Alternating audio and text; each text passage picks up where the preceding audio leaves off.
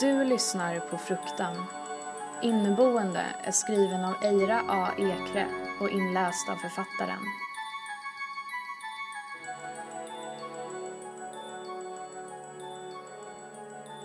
Jag börjar min morgon tidigt. Det är viktigt att ha ett schema. Vissa vaknar med solen, men jag vaknar strax innan den går upp. Skuggor vilar fortfarande över staden. De färggranna husen tycks dämpade, nedsmutsade av natten. Fönstren i kvarteret gapar som tomma ögonhålor. Storstäder är alltid unika varelser, uppstyckade efter klass och kultur, ärrade av tid och konflikt, färgade av sina tillfälliga inneboenden. Jag sökte mig till de gamla kvarteren, kallad av historiens viskningar. Mitt loft bärs upp av väggar som sett världskrig, blodbad, explosioner av kreativitet. När staden utvecklats har de följt med. Trots sin ålderdom är dessa kvarter i konstant förändring. Min familj, å andra sidan, är statisk. Fast i sina traditioner och fördomar. Dagen jag bytte mina föräldrars påklistrade leenden mot husets varma omfamning var dagen mitt vuxna jag blommade ut. Men det är mycket ansvar att hantera vuxenvärlden. I början var jag inte riktigt beredd. Trodde att jag skulle behöva tackla den på egen hand. Tills jag hittade mig själv i storstaden och insåg att det fanns en lösning. Den andra jag är mycket bättre på att hantera det sociala. Tycker om att fejka ett leende och skaka hand med viktiga människor. Njuter av maktdynamiken, av hierarkier och att etablera dominans. Låter knogarna vitna och gräver in de lite för långa naglarna i kollegornas mjuka hud. Vissa morgnar kommer jag hem med smutsiga händer, metallsmak i munnen, pulserande huvudvärk och en stank av rök i mitt hår.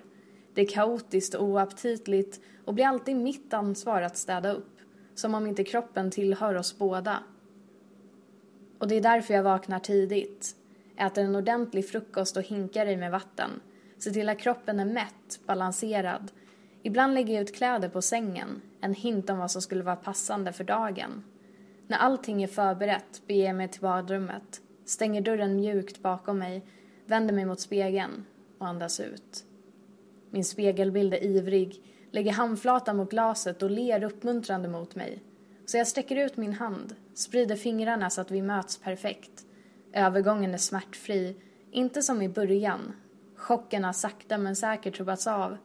Nu för tiden känner jag bara kylan ett tag, ett ögonblick. Den sista sekunden jag är kvar i kroppen känner jag hela mitt blodsystem. Kylan sprider sig genom varje kärl, pumpas in åt motsatt håll. En enorm väv, tunn och bräcklig och det enda som håller köttmassan vid liv. Det är alltid lika överväldigande. Jag drar instinktivt ett djupt andetag och nästa stund är jag på andra sidan.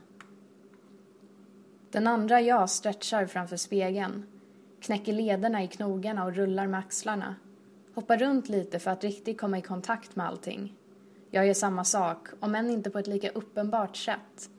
Långsamt sträcker jag mig utåt, bort från spegeln och in i väggarna. Hittar en annan typ av livsväv.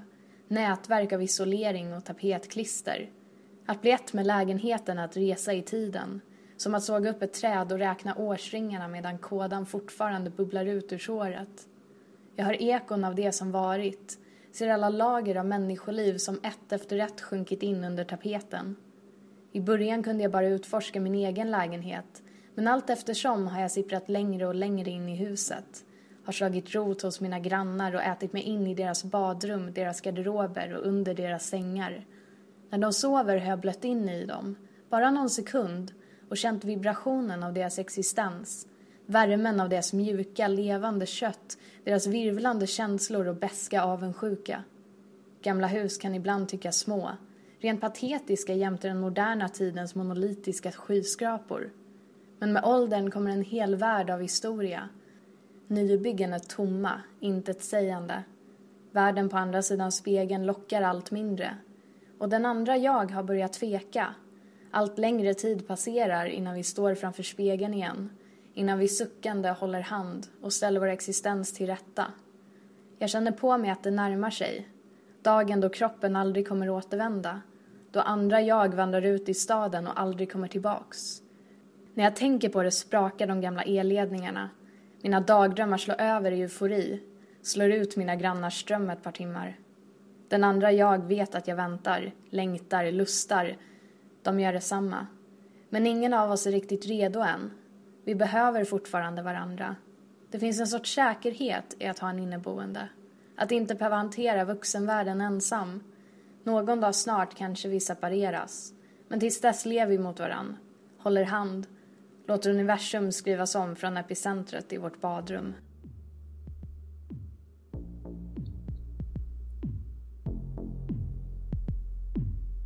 Du har lyssnat på Fruktan. För fler ljudnoveller, gå in på fruktan.se